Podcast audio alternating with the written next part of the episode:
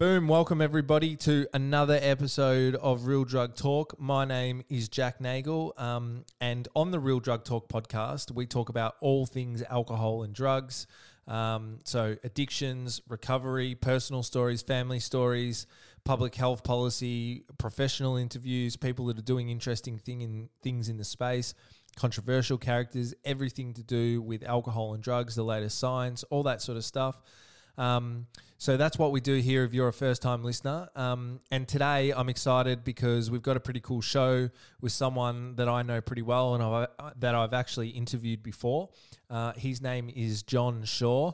Uh, and I find his story very, very inspiring because it's really different to mine. And he was actually in hardcore addiction for 33 years.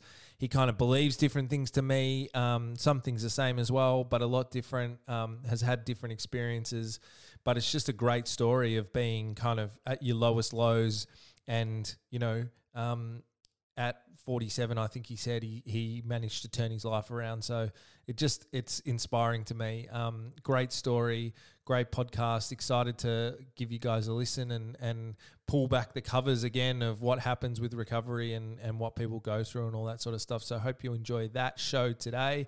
Um, before we jump into the episode as always if you or a loved one is struggling with any form of, of addiction and you just need some help, you need some advice, you need a pointer in the right direction, we run a treatment program called Connection Based Living where we actually show people how to get recovery without going to rehab. Um, and if we can't help you directly or you're not suitable, we'll definitely link you in with our networks. Um, and point you in the right direction. So, if anyone um, wants to reach out and get help for anything like that, www.connectionbasedliving.com.au. That's www.connectionbasedliving.com.au, and you can reach out through there, and we're happy to help. Um, so, into the show.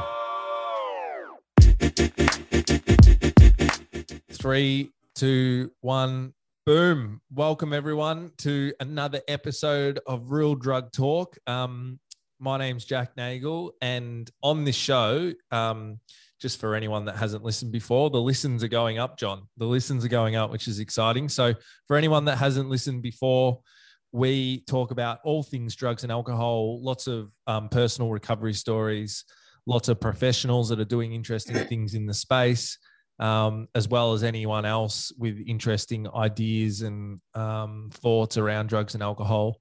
Um, that's what we talk about on this show. Um, so our guest today is uh, Johnny Shaw. Oh, can I say your last name? I just did. Yeah, a bit late. A bit no, it's late. all good. It's all yeah, good. it's all good. It's all good. Um, now I've done many interviews with John before, actually, and I wanted to get him on because someone else cancelled on me, and I was meaning to get in contact with John and, and have him on, but I've never done an interview with you through this platform over the podcast, which I'm excited about because there's no ad breaks, there'll be no interruptions. We can just kind of go from start to finish a little bit. Um, but how are you, mate? You good? Uh, yeah, I'm not too bad today. I've been, I don't know if you know, I went through a bit of a rough patch recently, but um, yeah, I'm coming out the other end of it now, so I'm feeling good. Yeah, and we might talk about that because I think that if you feel comfortable, that is, yeah. um, because I think that's interesting um, as a part of recovery, just the different things that happen. Because, you know, like uh, I know for me, when I started to kind of get clean and sober and into recovery, I thought that I would be fighting rainbows the whole time um, and things would be all good. And things are 300 times better than they were, but there is shit that happens and goes on. And I don't think we can kind of talk, we don't talk about it enough, really, do we? Uh, well, I share it when I when I talk to my peers, you know, and um, mm. but yeah, basically a lot of people keep it to themselves and just think, oh, I'll struggle through this. But my experience has shown is it's best that I talk about it. And that way, it sort of loses power over me.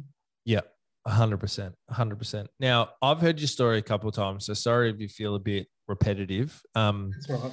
But it is a good story. So, um, give us the give us the five ten minute snapshot of you and and what brought you to kind of recovery. Okay um five ten minutes all right well i used for over 33 years or just over 33 years. Wow. In itself a pretty daunting thing. Yeah. Um i started using first drug i used was alcohol and that yep. was um, because when I was in primary school, I used to be bullied a lot, and then I joined a gang, and you know, to get um, some sort of acceptance in my life, and yep. um, started drinking alcohol, and you know, that was um, served a purpose back then because it brought me out of my shell, so to speak. I became really loud, um, become obnoxious, I became violent on alcohol. I'm a violent person. Yeah. Um, but that suited the scene, and I did that for a while. Then um, I went from trying to be, I tried to be a jockey, but that didn't work out either because I was doing drugs all the time. And, now, but, um, because of because of the COVID situation, we're not in person for this interview, but so the camera can't see your whole your whole body. But you're four foot fuck all, aren't you? Uh, I'm five foot three, and yeah. I weigh a bit more than I used to back in the day. But uh, I've, I've always been very skinny. Yeah. Uh, I've got a bit of a COVID gut on me at the moment. Yeah. But um, well, I still only weigh 63 kilos. Wow. So, and that's yeah. with, with, with weight put on. But um, and I went through life just trying to find a job that would suit my my purpose, and I didn't really get many jobs. Um, yeah. So I survived on Centrelink and um, dealing drugs and all that sort of thing. But also ended up in jail a number of times due to my criminal activity because mm-hmm. I was breaking into homes, stealing cars, all that sort of stuff to make money. Um, my son was born when I was 30 years old and I was in jail. Wow. And um, I truly believe my son would change my life. Like when I was in jail, I wanted to be one of those dads that got out and, you know, spent time with my son, watched my son grow up, play footy, all that sort of stuff. Um, so I didn't commit any more crime, so to speak, or not, not major crime anyhow, but I decided to deal drugs in a big way. That didn't work out too well because um, my son's mother was a full-blown drug addict like myself. Um, you t- put two drug addicts in a house and drug dealing and all that entails, naturally things explode, and that happened. And um, she left me for another man when he was a year and a half old. Mm. My son was a year and a half old.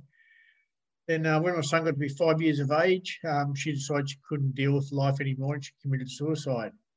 Wow! So um, I did what uh, what I thought was the best thing. I took full custody of my son, uh, and I truly believe my son in my care would change my ways. Like I didn't want to be a drug addict anymore. I, like I hated using drugs. Mm. I just couldn't stop. And uh, within two years of um, that happening, my son had been homeless multiple times, moved schools, moved location because I just couldn't function in life, basically with drug addiction. Yeah. Uh, when he got to be seven years of age, I decided for the first time in my life I'm going to do something about my drug addiction. Like I was out of control really, really badly. And I went and sought help, went into a seven day detox, um, came out of that detox after seven days, and I was never going to use again. Like, that's it, I'm done. I made a promise to my son that I'd never use drugs again. Uh, mm. He was fully aware of my drug use. And um, two days later, I was back using drugs. And it wasn't just a little bit, it was like full on back to full blown addiction again. Wow. Uh, and I never understood that. I never understood why I did that. Like, I, I couldn't believe I did it again because and I felt so ashamed of myself. And the whole thing went back to where it was. Um, cut a long story short, for the next 10 years, I went in and out of detoxes, um, tried pharmacotherapy, psychotherapy, tried moving to Queensland, New South Wales, just to get away from my friends. Um, but everywhere I went, drugs seemed to, you know, be a part of my life still. Uh, and also in that 10 years, you know, my son grew up and he got to be um, 15 years of age. And um, when he got to be 15, he came into my room and I was using it in that moment. Yep. And he said, Dad, I'm leaving home. And I said, Why? What's going on? I couldn't understand why I'd want to leave home. I thought he had it good. And uh, he said, Dad, I've lost all respect for you. I don't want to, don't want to see you ever again. Wow. And um, that didn't even have an impact on me because I was off my head at the time. I said, just see you later, mate. Just stay in touch. And mm. that was it. He was gone. And uh, three days later, it hit me really hard. Um, and it wasn't what he said that hit me, it's the fact that it took me three days to realize he actually didn't want to be in my life anymore.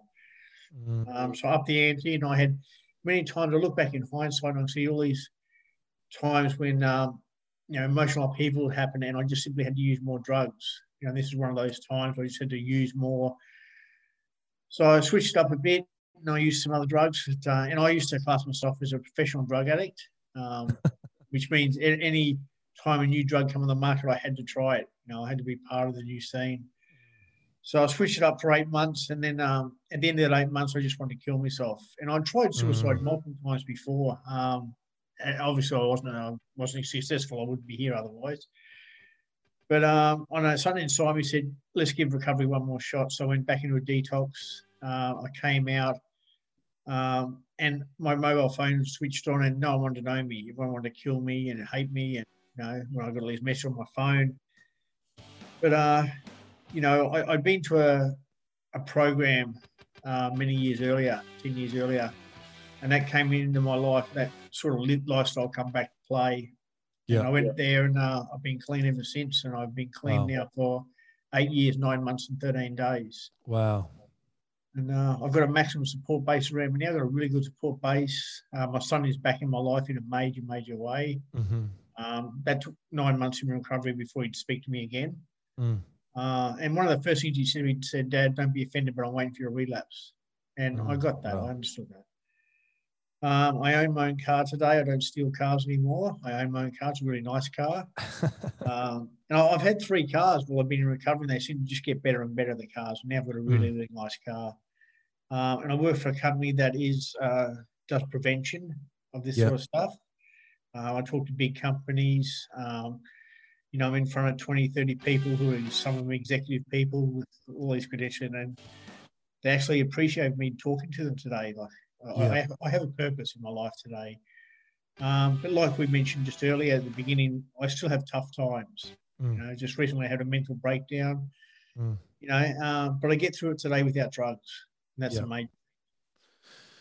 So, so interesting, and this is why I wanted to talk to you, Johnny, and and have the long form interview with you on the podcast because, you know, um, I think the thing that I've learned, and sorry everyone, my dog may go off in the background there, and I may have to pause this to restart it again, but the the thing that I have learned about um, yeah, recovery and addiction and all that sort of stuff is that uh, everybody has a different story and there's actually a purpose to everybody having a different story, you know, um, because you never know like who's going to connect with who and and what different things can impact people and for me you know hearing people like talk about your like hearing you talk about your story even though my kind of recovery story in terms of getting sober and turning things around. I was a lot younger. When I hear your story, like 33 years of addiction, I just think, fucking hell, like, how did he do that? You know what I mean? Mine was like five or some five to seven years, you know, and that was hard as shit when I got to the end. And I, and then it was so much pain. And then I just think about 33 years and I just think, wow, you know. Yeah, well, and like you said, I think everyone has their own story. And uh, I look back at my life now, and it's um, it's actually a miracle I'm still alive. You know, mm. there's so many times I either wanted to, I actually tried suicide, or that you know drugs didn't kill me. Mm. I remember this saying, it's really good saying. It said, um, "I died every day, but the drugs wouldn't bury me." Yep. That's basically how it was for me for a long time. That is a good saying. Yeah. So, can I ask? I think you might have said it when you were when you were telling your story. But so, what age did you actually get into recovery at? Like, uh, forty-seven. Forty-seven, right? So, what's it? Just there's so much that I want to touch on with you there, but you know, again, the reason why I wanted to get you on is because I speak to people still every day about this stuff, and yeah, I will talk to people that are in their 50s or 47 or older like whatever it is right? And they they kind of think it's too late you know what i mean? Like yeah. what was your mindset when you got to that point and how were you thinking? And yeah like what's going through your head? Um, well what was going through my head was i just want to die. I actually wanted to commit suicide. Yeah. Um, but i think that deep down and this is what i talk to people about even though my head's telling me that and that's how i feel um, the reality of the truth is if internally no one wants to die i don't believe anybody truly wants to commit suicide um, but they're lost inside their own mind and they're trapped in that sort of cycle of my life is shit, I can't cope anymore, and they, yep. that's how it happens. Um, but I always relate to that movie 127 Hours, where the guy's stuck on the rock in the Arizona desert and cuts his own arm off. Yeah. And to me, that's the true essence of the human spirit, which is survival to, through all sorts of adversity. Um, so I don't know. Um, I look back and I think I made a conscious decision to get clean, but I actually yep. don't think it was really that conscious at all because my conscious mind was saying, look, I can't do this anymore. It's come from a different level within myself that got me back into recovery one more time. Mm. Mm, interesting, interesting. And you know, like just kind of take us through like what was the hardest part of it all? Was it the detox? Was it dealing with all the stuff that you know you talked about briefly, like with your son and having to face yeah. that? Like what what was it? Um, probably the first few months. Yeah, probably the hardest. Um, I had a bit of a, a like I call it a pink cloud moment where it was, you know, everything is fantastic and I felt good about myself. Mm-hmm. But the hard stuff was re-talking to my son, um, just going through the early days and you know doing what I had to do. Um, mm. And for the first three months of my recovery, I actually went back and lived with my dealer. Mm. Um, so I was living in a drug house for the first three months of my recovery. So that was pretty difficult. Yeah. Um, but I was I was doing what I needed to do, and I was speaking to the people I needed to speak to, and uh, you know, I, I, I look back on now on my story, especially the first three months, and I, I don't know how I made it through. I really don't. Mm. Um, I'd have to put down some divine intervention or something. Something subconsciously got me through those first three months, particularly. Yeah, yeah, interesting, interesting. Um, so uh, talk us through as well, like what's worked for you in your recovery. You know, in this show, we want to. We've talked to all different kinds of people that have done rehab, haven't done rehab done 12 step, haven't done 12 step, taken other drugs to get off drugs, haven't gone cold turkey altogether. Like, what was your process in this whole thing? Uh, I went through a 12 step process. Yeah. Um, and the only reason I did that looking back is because I tried everything else. yeah. I, I, had done, um, like I said in my story, like psychotherapy, pharmacotherapy, you know, switching one drug for a chemical reaction you know, I've been to Queensland, New South Wales, just trying to change my entire life. Um, mm. And for the last 10 years, my using, I did not want to use. You know, yeah. was, in that last 10 years, I tried every method. I even tried acupuncture. Mm. You know, I was trying everything um, to get off drugs. And I couldn't. Ex- explain that because that's a weird phenomenon. I can't say that word, but that's a weird thing about addiction is that, that I think a lot of people don't get. You don't actually want to be doing what you're doing but you just like it's kind of like your body's just dragging you along. yeah, well, that's um, I realize now addiction is a, is a mental health disorder. Mm-hmm. You know, because if it was just a, a, choosing thing, if people chose to be addicts, then I would have stopped ten years earlier. Yeah. Yeah. You know, so it goes, it takes away your freedom of choice, really. And there's something inside you that, and um, the best thing I can help people with is anyone who drinks coffee in the morning mm. uh, and is a regular drinking coffee for multiple years will understand the fact that when they wake up in the morning, the first thing they do is they think about having a coffee and they have a coffee without even thinking about it, really. Mm. They just get up and make themselves a cup of coffee. It's something they've done every day of their life. Mm. Addiction is very much the same. Naturally, it's more intense, the mm. feelings, mm. the emotion, and the impact is so much more damaging. But anyone who drinks coffee could probably understand the mentality of that. Mm. You know, I speak to people about who drink coffee for a long time, and I say, "How do you feel if you don't drink if you don't get coffee in the morning?" Mm. And I hear, you know, I feel agitated, I feel a little bit off center, you know, mm. uh, and that's very much the same for for an addict. It, it's a mental state of mind. Um, the, the, choice not to use has been taken away. Mm. You know, I mean, and, and when I stopped using drugs, it became the worst thing ever. Mm. Mm. So that's interesting, right? Because I've spoken to you before, and um, you know, it's a good conversation to have because so many people listening to this are wondering, you know, is it a disease? Is it a genetic thing? And then you said something interesting. You know, it's a mental health condition. Yeah. You know, that, that's really interesting. Like, how did you come?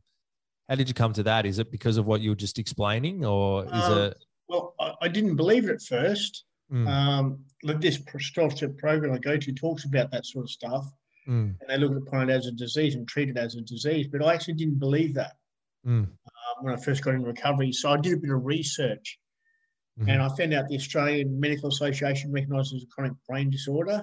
Yep.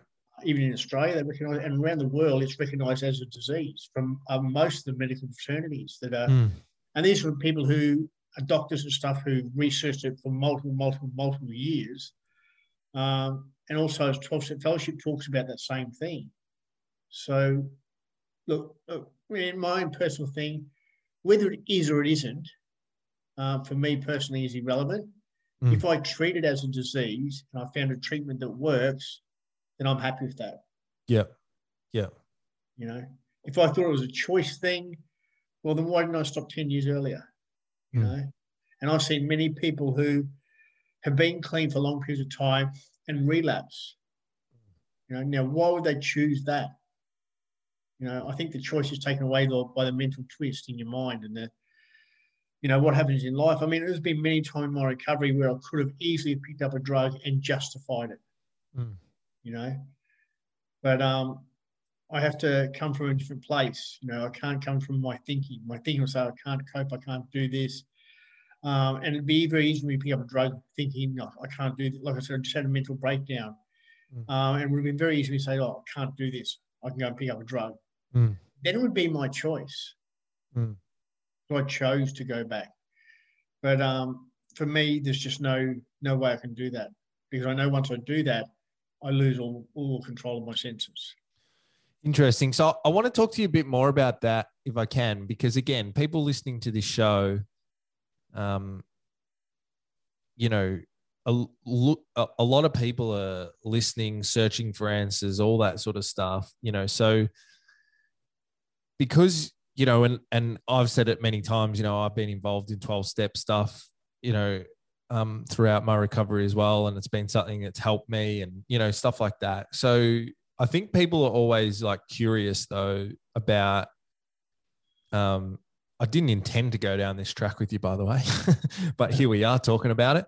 Um, you know, people are always curious about the different treatment uh, uh, treatments or different ways in which you can get help, and that's what I'm trying to do with this show. Right? Is just you know talk to all different types of people people that have taken psychedelics people that have like found jesus people that have whatever it is, right? Just understand and just flesh it out a little bit more because I don't know if you agree, like everything, it's getting better, but everything just kind of is a bit like secret about the addiction treatment recovery yeah. space, you know?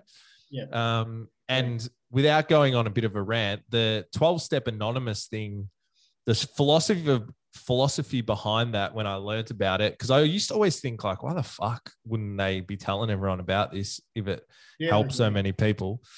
Um, but the philosophy behind it, just so that everyone knows, is because it's actually quite smart. They keep it anonymous so that it can't be um, kind of hijacked by personalities. So, for instance, if you had like a high profile figure um, let's just say, for instance, I agree with what he's doing, going and talking about recovery. But say, for instance, Russell Brand, if then he was to then go and use drugs again and yeah. be all over the tabloids, fucked up on drugs, and then it would kind of give a bad name to like you know the 12 step program or whatever so that's the reason why that anonymous thing is there to try and take it out of the public face at all costs and just solely make it about people recovering. Um, but then one of the things or the consequences of that is that, yeah, there's not a lot of people, it's getting better these days, but there's not a lot of people talking about their experiences with the 12 step program and what, what they went through and stuff. So,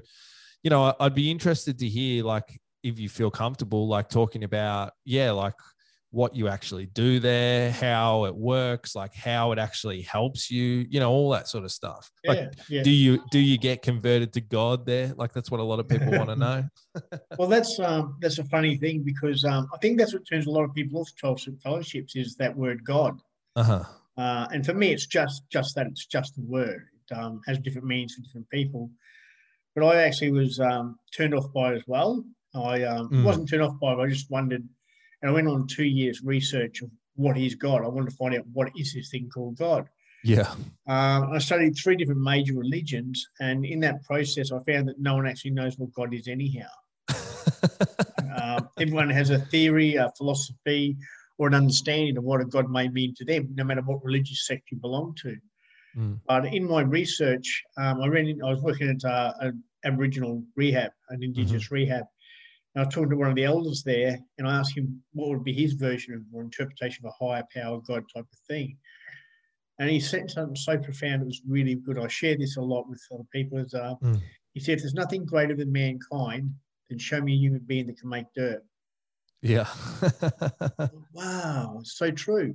Something had to create everything. Yeah. So, and I don't need to know what it is because it's way beyond my comprehension what that is. I just have to understand that there is something out there, and wherever that be, that actually can make dirt. So you so you did go through a journey of questioning, and uh, you may not have fit into any religious kind of sect, if you like, or maybe you do. I don't know, but through talking to people, you have sort of got, uh, if I can say that, like a mystical interpretation of it or or yeah. understanding. Um, well, I class myself as a spiritualist by by faith. Yeah. Um, which is open to interpretation because there's no doctrine, no dogma, which suits my, you know, uh-huh. my open mindedness very well because it leaves me open minded. Yeah. Uh, but everyone is different, and I've got no beef with anyone taking any religious path or no religious path at all. But for me personally, how it works for me is, and I, am pretty sure every human being has this. I have an inner voice that tells mm. me the truth. You know, like I might be thinking of picking up a drug or something like that, whatever, because I'm going through a tough time.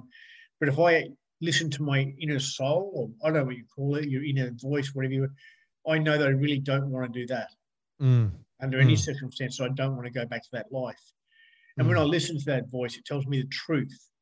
Mm. Where my lie will manipulate me and cheat, and, you know, do all that sort of stuff, and, and my mind is not normal. Mm-hmm. You know, so mm-hmm. for me, that's how it works for me, and um, that comes from a spiritual place of understanding. Like I, I, I, use the word God freely because it's just such a simple word to use, but it has no, for me, has no religious undertone with it. It's just a word. I might as well call um, God a can of Coke. Yeah. You know, it's just a word. Yeah. Actually, it's, it's actually Pepsi, sorry. Yeah. um, you know, God is just a word on something that no one really knows. Yeah. And no one really knows what God is. So it's just a word we've attributed to something, whether it be mm-hmm. Allah, God, Brahm, um, Buddha, they're all just words. Mm, mm. Interesting. Interesting. So, how has that actually help helped you in your recovery? Like, because mm. I think that's the question that people have. You know, and it's and it's interesting. Like, uh, I'm interviewing you. I, I kind of don't want to rant about it too much, but you know, something that I learned with all this stuff, and I think it's something that holds 12 steps um, fellowships back a little bit as well well, here in Australia at least anyway, is that, you know, the program was developed, I don't know if you know the year, but fucking ages ago to put it 1952, I think it was. 1952, yeah. So it was a different time and a different era. People spoke differently, you know, um, religious um, sects Christianity was a lot more intertwined in the culture, um, I suppose. So a lot, and and the text and the program hasn't been changed, you know, since that time of that yeah. writing, and it's also again, yeah. yeah, and it's also it's also like a cultural thing as well. You know, I realized when I went over to America, um, even in New York, you know, where where people say like compared to the rest of America, it's probably not as like religious, right? They're like it's like a cultural thing over there. Like they have a lot different understanding of God and it's, it's a lot more kind of spoken about openly and it's a lot more intertwined within their culture, which is where the narcotics and not, or, you know, the 12 step stuff comes from. Yeah. So it's all of that. And I think what happens to a lot of people, and it's good for people to understand, is that because that's what happened to me as well is that you hear the different language and you almost have to learn a bit of a different language and it's in this kind of old school terms a little bit and it can kind of be a bit of a block for some people i think you know? Yeah i um i was speaking to my um my mentor sponsor whatever i call him and i talked to him about that exact thing. Mm. like does does god the word god drive people out of the rooms? And yeah it may do that um or even the spiritual part of his program but like he said the pain and the misery will drive them back in when they're ready you know um, so I suppose that's the way to look at it. Um, the only thing I would say to people out there is go there with an open mind, you know, um, and be willing to learn something new. Like I actually didn't believe the program would work for me. I truly did not believe that. Mm. because I, I figured, and I remember sharing this in my really early days, because I've been using drugs for so long, I tried so many different drugs, and I believed I was beyond any sort of real help. Yeah. I thought I'd just pushed the boundaries way too much. Mm but what I did is I just followed direction from these people who seem to have a better life than I've got. You know, they've been clean for multiple years. Yeah. And I simply took direction uh, and listened to that and was open minded to whatever they said because I simply didn't want to use again. Mm. Mm. Uh, and to be honest, I didn't expect to get what I've got today. Mm. I just wanted to stop using and be comfortable with that. Yeah, not want to really die. I just didn't want to die, and I did, not so much I didn't want to die. I mean, I didn't want to die, but I didn't want to live the way I was living. Mm. I was so sick of anyone. Anyone out there who's using will know full well what I mean. I was sick of the crap that I had to go to get on, and when I get on, I'm I'm not really as happy as I should have been as I thought I would be.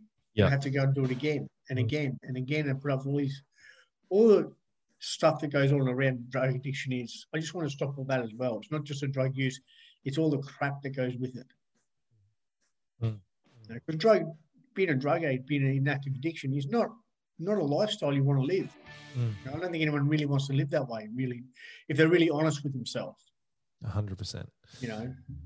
So so sorry, I kind of hijacked it there with my little explanation, but yeah, like how uh, it's it's really interesting. Like how so you got that spiritual concept as you've gone through over the years. Like how does that actually help you? You know, you you kind of talked about an inner knowing. Um, yeah, I think yeah. that's the exact word I use. I, I call it the knowing. Um, mm-hmm. When I speak to other people who are on the verge of a relapse, but they know the truth. I said, mm. you know as well as I do that you don't want to do that. Mm. You know, and it's just that internal and, and it grows over time. You know, it's something you have to really practice. I have had to practice a lot of that internal voice and making that internal voice louder than the voice in my head, so to speak. If that's an analogy I can use. Um, and it's about being honest to myself. Mm. You know, if I feel like using a drug, the honest truth is I know that I, I, I can't just stop it a little bit. I know that I've proven that many, many times to myself. Uh, and knowing where it leads me. Like I know where if I pick up a drug, I won't be able to stop. I'll go back down the rabbit hole yet again and mm. I'll lose everything I've got today. You know, I'll yep. lose my job, I'll lose my son, I'll isolate and be alone away from any friends, and the friends I do have aren't real friends anyhow. And I know this to be true. Mm-hmm. You know, it may not be someone else's truth, but for me, that's my story, and I know it's always going to be that way. So having that knowing I've got a choice, I now am able to have a choice whether I pick up a drug, knowing full well what's going to happen, or deciding to do something different and listen to my internal voice and, and I really have to rely on my friends and my support base as well. Mm-hmm. I've got a really good support base. None of my friends use drugs today. Um, they're all in the 12 step fellowship. So I just simply talk to them and I meditate. Meditation has been a really big part of my recovery, like a yeah. huge part of my recovery. Yeah. Um, and when I first came into recovery, I didn't know how to meditate properly. So I had to learn through guided meditation. But now I can actually meditate with my eyes open. I've, I've got a very heavy study with that and I'm now trying. Uh, Russell Brand put me onto is the um, Kundalini massage. Yeah. Um, meditation. So I'm starting to practice that now too. So yeah. Nice. By the way, he's one of my favorite people. awesome. No, and that's the that's the thing, right? Like again, that's why we want to talk about this stuff. And, you know, because I've spoken to other people and they just all the things that you're talking about, they don't vibe with it and that's okay and they go and do something else and it does help them and then you know there's lots of people that we've spoken to as well that do do similar stuff to you and you know that that works for them as well it, it sounds like um you know because i really want to sort of try in this in this little interview that we're doing here demystify just through your experience a little bit like some of this 12 step stuff because it is such an unknown like yeah.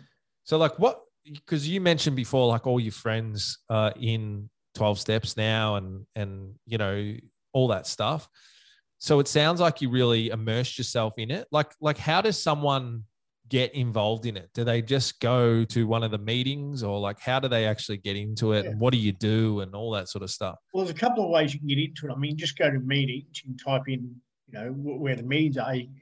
Pretty much walking off the street. Mm. but i think a lot of people come through the rehabs or detox units especially rehab. Yeah um, quite a few different uh, 12 step rehabs out there now that introduce it in as part of their rehab facility um, stuff that they do. Uh-huh. Uh, word of mouth can also happen. You know, you might have a friend who's going to these meetings and you see them change, see them become better mm. people, and think, well, how'd you do that? So word of mouth can also happen. Yeah.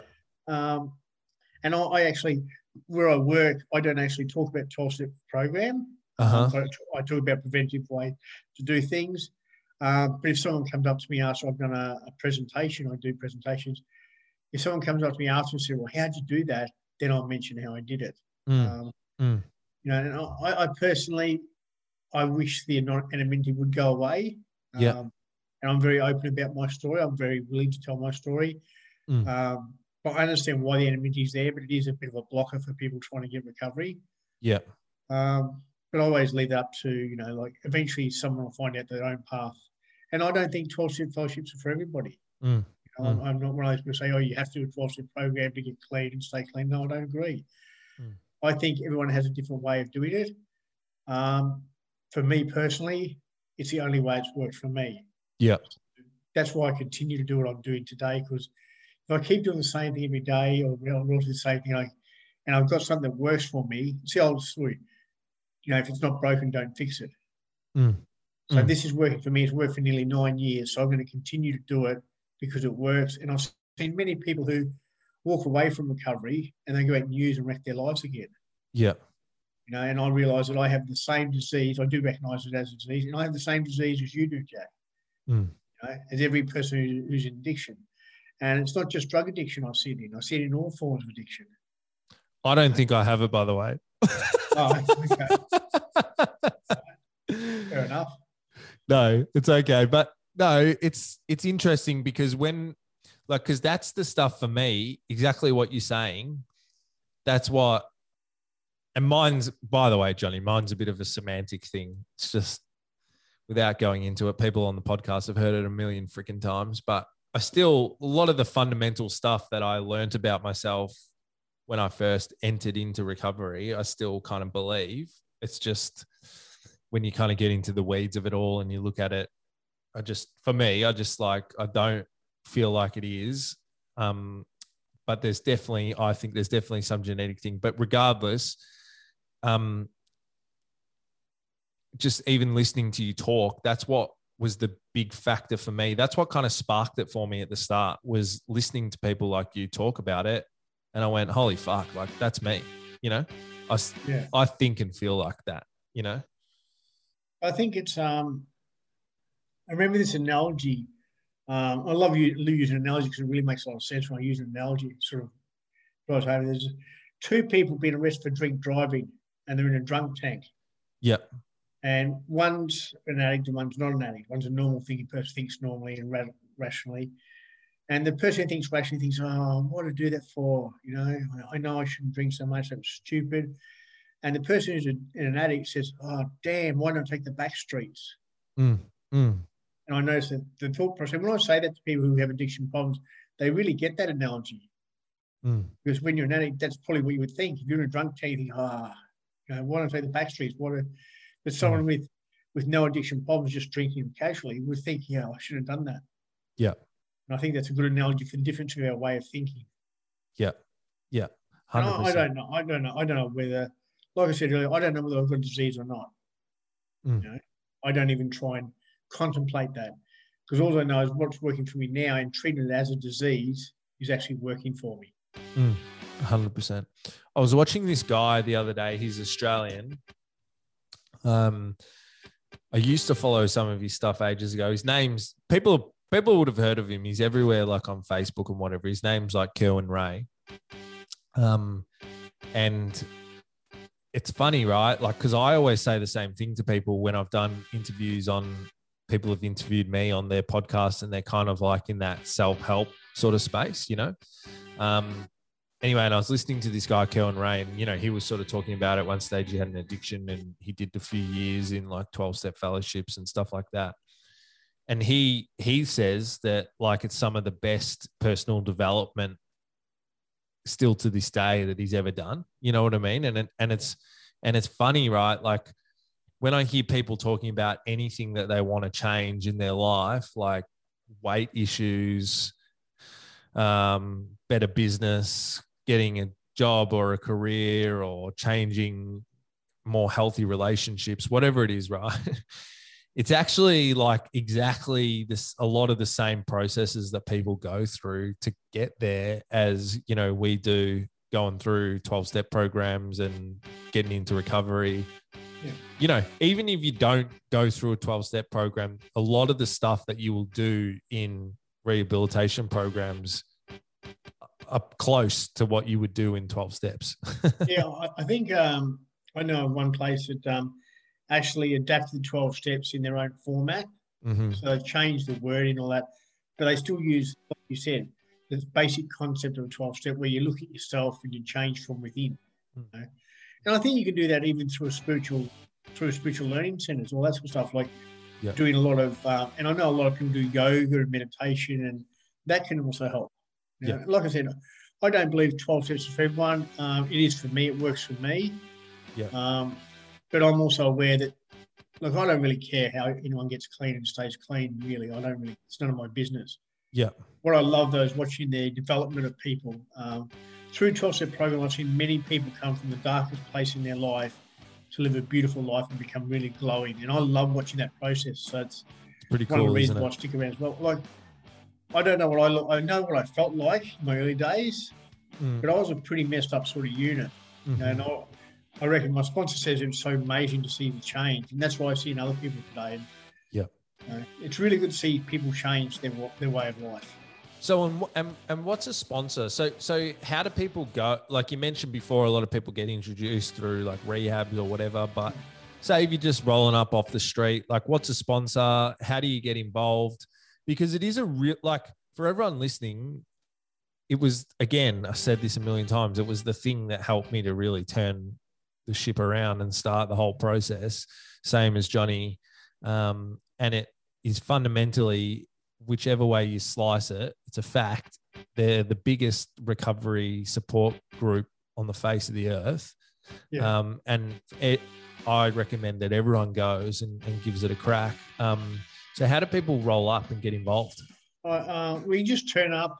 Um, like I said, we went through how you can get involved. And what a sponsor is, is someone who's actually done the 12 steps, who's living the way of the 12 steps. And, I must point that out a lot of people think a sponsor can be someone who's just done the 12 steps. Uh-huh. Uh, for me personally, they have to be living the 12 steps and cha- have changed their, their life and their way of thinking as well and their spirituality. Because um, I know plenty of people who can talk the talk, so to speak. Yeah. You know, and, and what I look for is when I've got, I didn't actually want to get a sponsor when I first came into the fellowship. Uh, yeah. Because I thought I knew everything. You know, I was one of yeah. those know-it-all people. I've been around long enough, 33 years. I've seen a lot of stuff. Mm-hmm. Um, but someone did mention that it is a 12 step program and I need a sponsor to do the 12 steps. So, what I look for is someone who had all their faculties together, or most of their faculties together, and were living a beautiful, calm life, something totally mm-hmm. foreign to me, basically. And I found that this guy helped take me through 12 steps and helped me change my ways. Yeah. Um, and it's just a it's, a one-on-one relationship that you form with one another person. So, mm-hmm. and you you build up trust with that person. Eventually, like everyone wants to get things off their chest. You know, it's sort of like if you're if you're religious, you might go to confession, mm-hmm. and you mm-hmm. and you trust your preacher to, you know, to hear your confession. It's very much the same type of thing in a way, but it's not a religious thing, of course. It's and I built a rapport with this guy where I would tell him, and he knows my deepest, darkest secrets. Mm. You know, and when mm. he knows that, I can then be free of those. It shows me how to be free of all that stuff. Um, yeah. Yeah. It's an amazing process. It's very hard to explain to people just on a podcast what that feels like. Um, mm. I think it's always something you need to experience for yourself. Mm. But I, like you, I always say to people, like, even if you don't believe in our work for you, it's not for you, go with an open mind and take a look at it because you never know. It may be the one thing that changes your life. That's right. That's right. So, um, like I think it's interesting. You said at the start, like you had a bit of a breakdown recently. Um, do you mind talking about that? Is that no, no, that's fine. Okay, cool. Because I think this is interesting as well. You know, just for people to get their mind around it. You know, we're not saying that everybody's going to have a mental breakdown.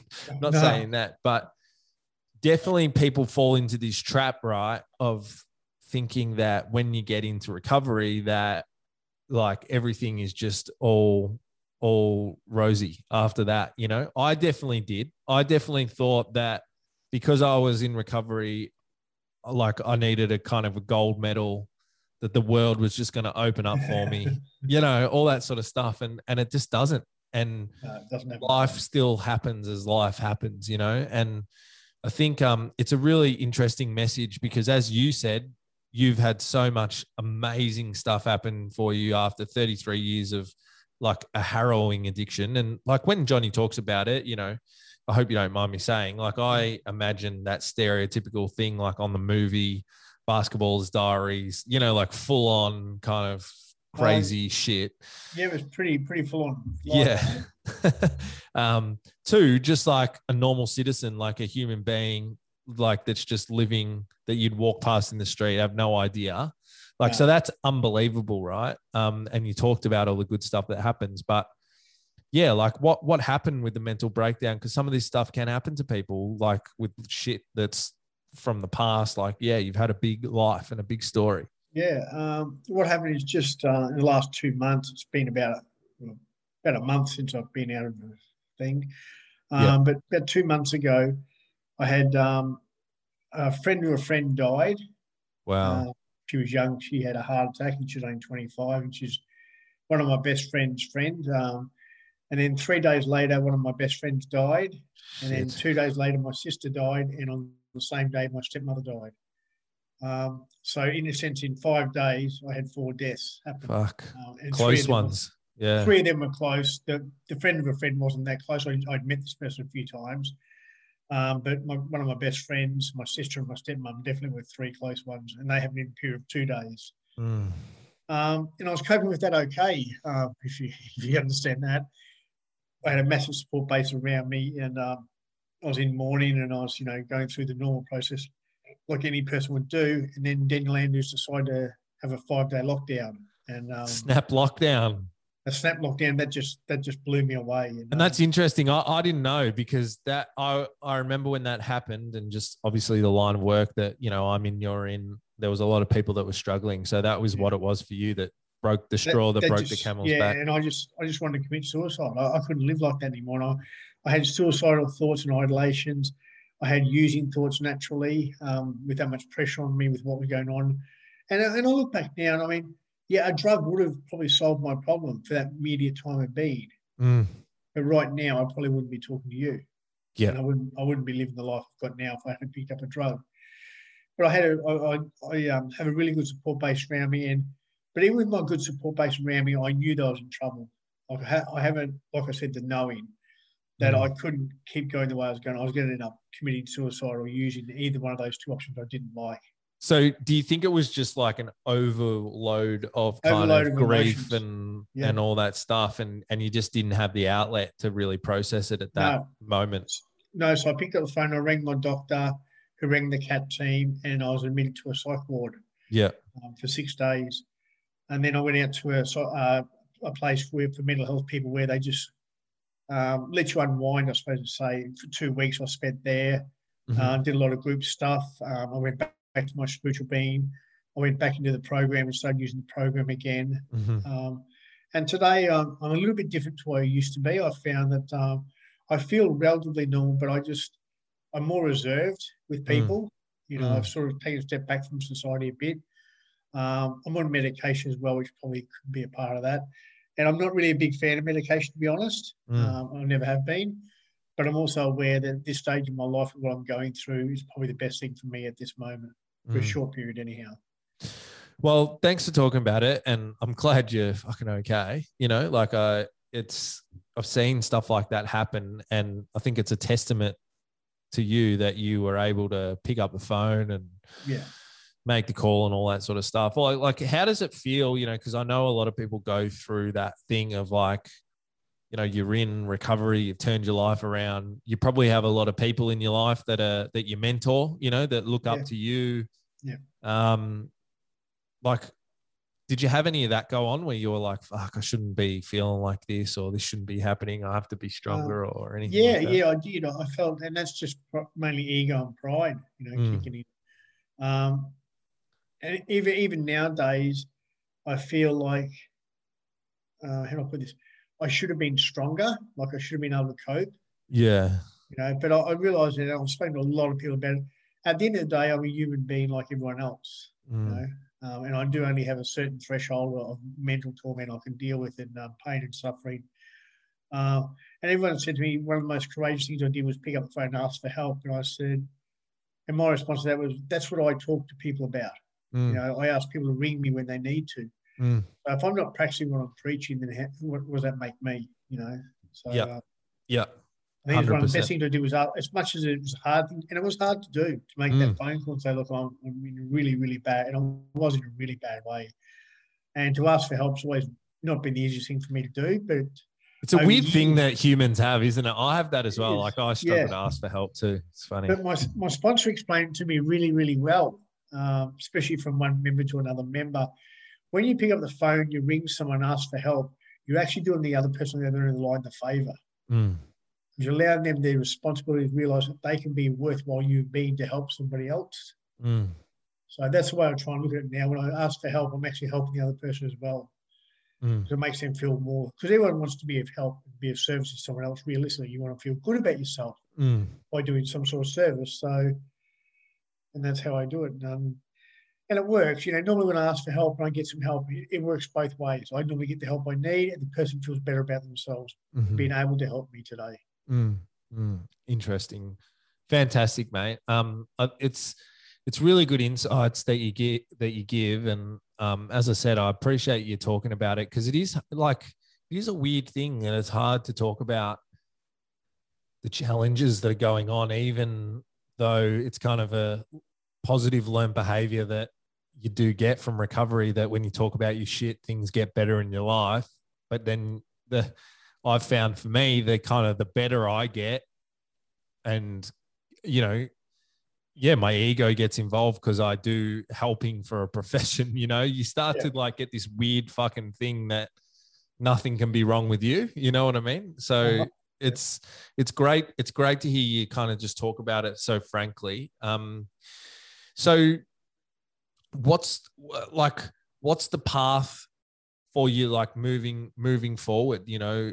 Like because dual diag like would you consider what you're going through a bit of like a dual diagnosis sort of thing? Or yeah. do you think it's like a snap one-off event? Or have you discovered that there's probably some underlying mental health that you haven't uh, dealt well, with? I mean, I'm, I'm yet to see a counselor i'm still waiting for them to to you know get me on board. There's a lot of stuff they need to do.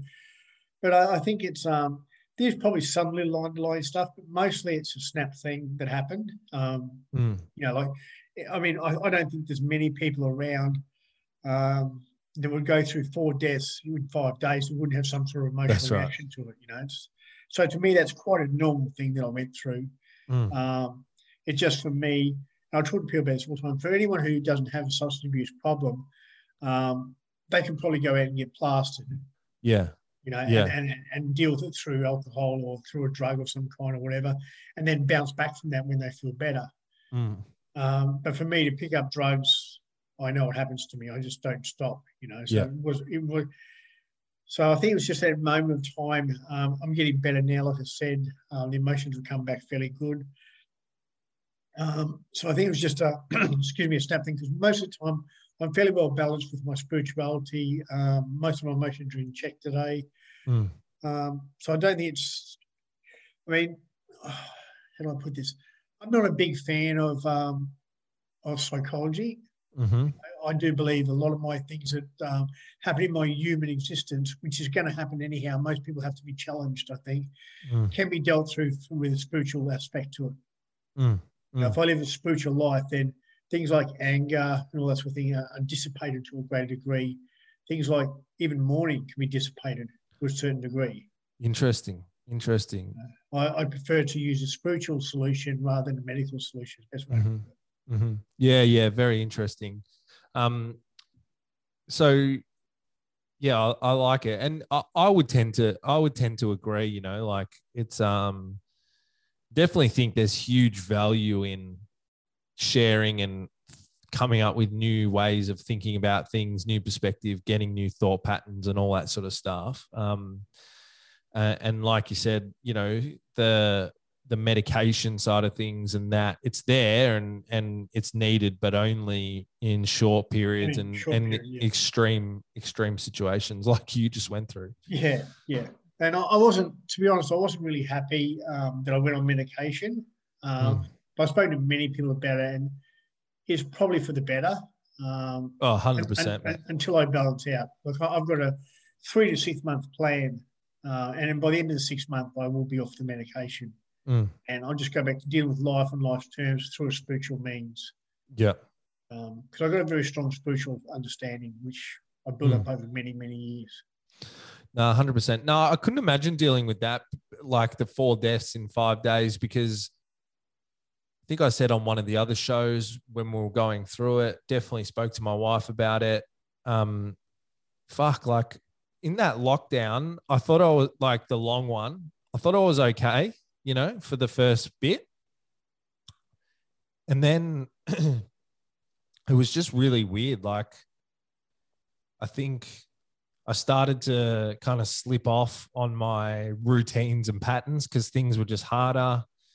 You know, you just get into the routine of rolling out of bed, looking at the screen, rolling back into bed. You know what I mean? And not, yeah. and not, and just fucking being in the one spot, not being out. Like it was weird. And, and I did. I, I, you know, I'm someone probably, I don't know if you're the same, but I definitely kind of whether it's from drugs or before that or whatever, I definitely have some sort of like chemical imbalance going yeah. and it's fine. I don't take any medication. I live with it.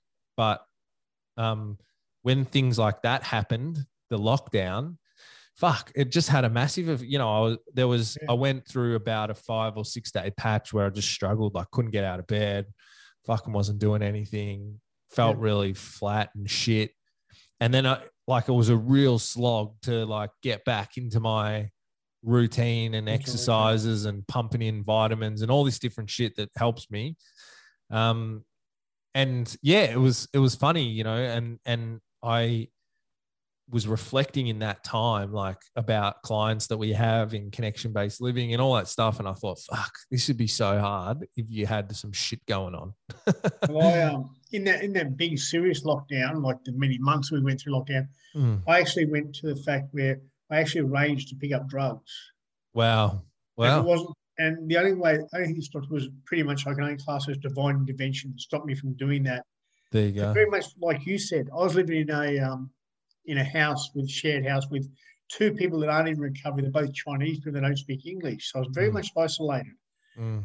Um, and I, I, get the thing of just rolling in and out of bed and watching TV. That's all I was doing. Yeah. Um, and then uh, I haven't slept very well in my whole recovery, except now I'm medicated. I sleep better. But um, all of a sudden, my mind went to a dark place, and I thought if I just get some drugs, I can get a good night's sleep for once. Mm. Mm. And I played around with that, and I actually rang up my dealer, uh, uh, not my dealer, but a, a, friend of mine from the old days, mm-hmm. and I arranged to be on drugs. I manipulated him. You know, he, he's one of the guys who said he wouldn't give me drugs ever again. So I lied, manipulated him. I didn't tell anybody about what was going on, and I actually planned to pick it up the next day. Wow. Um, I was glad the curfew was on because otherwise I would have picked up right there and then on the spot. But it yeah. was after eight o'clock when I made the phone call. Yeah. So I was under curfew. Um, but then I went and had a shower, and I don't know about how, how it works for other people, but for me, I get clarity of thinking. Mm. Um, when I when I have a when I'm around water, basically when I'm swimming stuff, I get a real clarity of thinking. Yeah. And uh, my clarity of thinking came back, and my sensibility came back, and I looked at, I thought, what the hell am I doing? Yeah. I was I was only half a day off a relapse, and, mm. and it would have been severe. Mm. You know, because um, I know what happens when I start using drugs. I just don't stop. I, have proven that to myself so many times. Not funny. Yeah. That I can't be a manager. I can't do social thing. I can't do social using. I can't do just a bit here and there. Mm. I just go flat out into it. And uh, yeah, and that was like, you know, I was over eight years clean at that stage. Wow. And um, that's the closest I've been to using my entire life in my recovery. Wow. Definitely the closest I've been. Because I actually arranged to pick up the drugs. Yeah. Well, and it just shows the impact that that period just had on people. It's just crazy. It's, it's, it's one of the I know a lot of people. I know two people who died during that period, personal mm. people. I know multitude of people who relapsed. You know, mm. and then we've got things like and and I work for a company where we deal with post COVID stuff as well. Uh, we deal with mental health as well as AOD and domestic violence in the home, and the impact has been phenomenal. You know, mm. and um, people are saying, "Oh, you know, it's really good. We had this lockdown. We slowed the thing down," and that can be their perspective. I agree with that, but the detrimental health effect it's had on so many people, I personally don't think the lockdown was justified because of the impact it had on people. I agree with the lockdown to a degree, mm. but the extended lockdown, I think, has just been so hard on so and it's going to be an ongoing effect for many years. Mm. Yeah, look, the second and third consequences, if you could call it like that, right? Um, just yeah, just definitely saw that as well. Just impacted so many people. Um, yeah, like and and I guess it's something you know that's the thing that I realized. Not not to be too fucking doom and gloom here, yeah, no. but you know I I really acknowledge that that you know there is kind of two two two classes really two classes of people you know and unfortunately there's a lot of issues that some people um you know live with. And a lot of that stuff with the lockdown you know that's what made me reflect on it is that i struggled you know to to operate and do things as i was saying before and and really like fucking everything that i could need and want a house and car and money in the bank and food and access to medical support and connections with family you know everything's 100% great and i was struggling and then it, you know i just think about so many people that just don't have that um, yeah, that just would have just really struggled in that time, you know.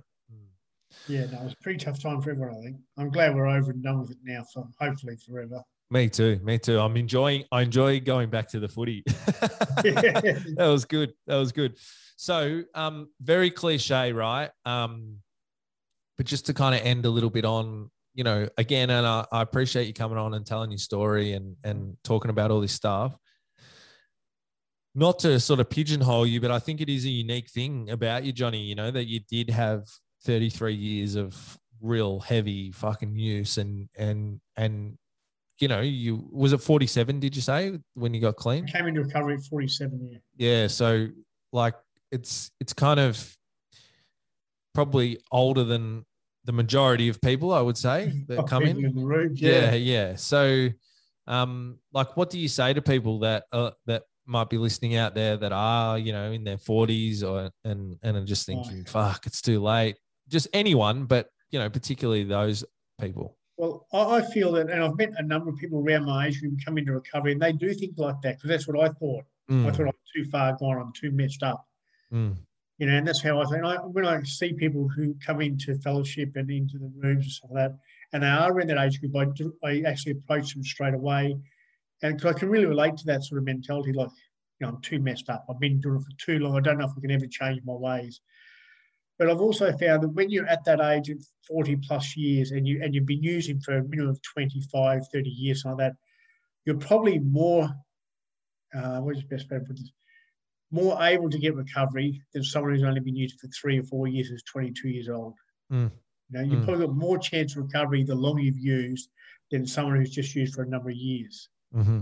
Mm-hmm. Because by the time you've used for 25 plus years, you really are done. Yeah. You, you really don't want to use anymore. You're done with your life. Your life has probably been pretty fucking shit anyhow by doing drugs for that long. and you know there's a way out. You, you know you're a better person than what you actually have been in the past. Mm. So you've probably got more chance of recovery than someone who's 22, 23 years of age. You've probably got a much better chance if you're willing to put things on the line a bit. Mm-hmm. And what they said to me, they said, um, you know, just give every, give it everything you've got, and you'll get a life back. You you'll get your life back. And I looked at my life. I didn't have a life. I had an existence. Yeah. I survived. I didn't live. I just survived. Mm. I did not know what it was like to live. Mm. Now I do. You know, awesome. So I think the older you are, the better chance of recovery if you're willing to put stuff on the line. If you're willing yeah. to just run, go with the flow and do what other people and I, I, love, I love it when I see older people in the room because I really identify really heavily with those sort of people. Mm-hmm. So I know the pain and the misery and the suffering they've gone through. I know how hard it is to walk in that room and say, "Look, I need help." Mm. Mm. It's pretty daunting. I love that, mate. I love that. Um, hey, thanks so much for coming on again. Um, it actually inspires me a lot to hear your story. Like I just, I really do. I think 30, 33 years of addiction. I know we didn't really kind of go heaps into the different things that you experienced in your life because I like talking about the recovery stuff and all that. But yeah, just knowing your story and how long and the the hurt, you know, it's uh it's amazing um to kind of see you doing what you're doing and and you know living a fulfilling and meaningful life. It's it's cool, mate. It's cool. No, thanks. I, I love the way I live today. Fantastic. Okay, boom. That was another episode of Real Drug Talk. Hope you enjoyed it. Um, as always, if anyone out there needs help for themselves or a loved one, you can reach out to us by heading over to www.connectionbasedliving.com.au. That's www.connectionbasedliving.com.au. The details for that will be in the notes um, of this show. Um, stay safe, people, and we'll be vibing in your ears again on Sunday. Peace.